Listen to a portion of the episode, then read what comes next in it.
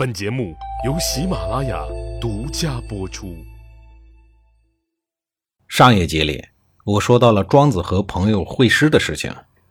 庄子虽然一直说他唯一的朋友会师不走正道，净喜欢搞一些个旁门之术，但也不得不承认，会师多方，奇书五车，心中暗暗的佩服。在庄子最后一篇《天下》中，就保存了会师的部分精彩观点。这些观点，即使以我们现在的眼光来看，也不得不佩服会师的心机之巧、逻辑之妙。第一个观点是：最大的大没有外部，最小的小没有内部。如果一个东西还能外延一周，那就说明它还可以更大，因此不能算是最大。如果一个东西还能拥有内部，那就说明它还可以更小，因此不能算作最小。这句话放到今天的数学就很好理解了。数字中的自然数从一开始，一二三四五可以无穷大，刚好吻合至大无外；从小于一开始，零点一、零点零零一无穷小，符合至小无内。第二个观点是，没有厚度的东西不可积累，但是面积可以无限大。这其实已经涉及到二维与三维的层面了。如果站在三维世界的角度，把一个东西碾压到无限的薄。那么它的面积就可以无限的大。第三个观点是天和地同卑，山和泽同平，天地相接，地之上便是天。那么换一句话说，无地也便无地面之上，也便无天。所以如果说地卑，天也同卑。山和泽，一个由地往上，一个由地往下，都是同一个基准线，故而同平。这个观点明显和儒家“天尊地卑”相悖的。没有地之卑，哪儿来的天之尊？以卑为基础的尊，又有什么贵可言呢？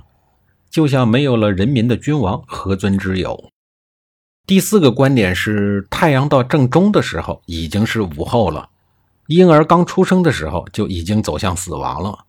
如果在生和死之间画一条线，那么出生以后就开始往死亡的那一端移动。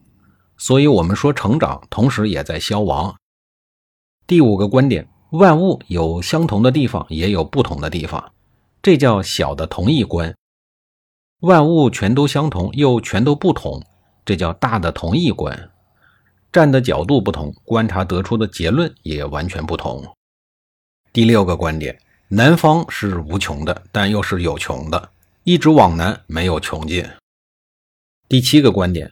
今天出发到越国，其实早已经抵达了。我们把出发的目标定为越国，那么就必然已经知道有越国了。这个观点类似于，当你知道目标的时候，其实已经到达了。所见即所得，所知即所得。第八个观点，环环相连也能解开，没有什么东西能真正扣在一起，除非它本来就是一体。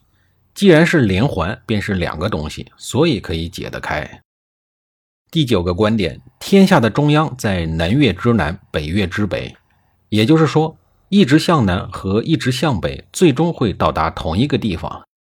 难不成他们那个时候已经知道地球是圆的了吗？第十个观点：爱万物就是爱自己，爱自己就是爱万物，自己与万物是一体的。庄子也同样说过。天地与我并生，而万物与我为一。墨家也有提到兼爱，难道墨家是来自会师的启发吗？这个我搞不懂。这是十个主要的大观点，另外还有与其他辩士们整理出来的无数小命题，五花八门。比如鸡蛋有毛，没有毛的话，小鸡的毛是从哪儿来的？鸡有三只脚，这个我搞不懂，毕竟已经脱离了语境。不知道他在说什么。狗也可以变成羊，如果起名字的时候把狗叫做羊，把羊叫做狗，这个呢倒是也可以。青蛙有尾巴，青蛙小时候是有尾巴的，长大以后尾巴虽然不在了，但是尾之根性还是除不掉的。火不热，觉得火热的是人，而火与火相互拥抱在一起，肯定不会觉得对方热了。山有口。这个完全就不知道他在说什么了。目不见是说眼睛不可能看到自己，即使通过镜子看到的，也不是眼睛的本身。飞鸟的影子从来不曾移动，飞在空中的箭矢有不走的时候，也有不停的时候。我们看见一只飞鸟飞起来，看起来是运动着的。在物理学和图片集合上，如果分割成无穷次出现的鸟影子，也有静止的瞬间。这是同一运动在时间一瞬中的相对关系。现代炫酷的动漫特效也是离不开这种基础的物理原理。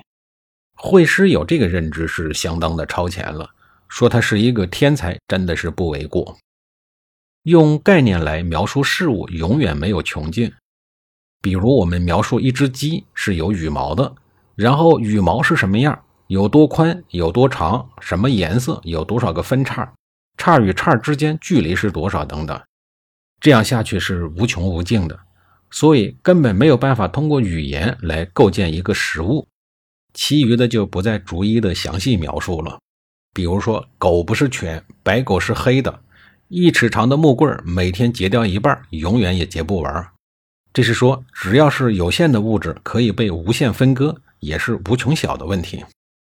总之啊，会师的众多观点，一辈子也说不完。反正我对古人的智慧是佩服有加，他们的脑洞之大，逻辑之严密，真是让人大开眼界。两千多年的时间都过去了，如果我们至今天还不能领会这些智慧的含义，那就只能说明一个问题：我们人类智慧的进化速度几乎缓慢到可以忽略不计的程度。会师超前到今天的数学知识、物理知识、哲学思想等诸多的学问，在当时的人看来实在是难以理解。所以庄子说他不走正道，净喜欢搞一些个旁门之术。这一集里讲了一些会师的事儿，下一集里我继续给您讲魏国的事儿。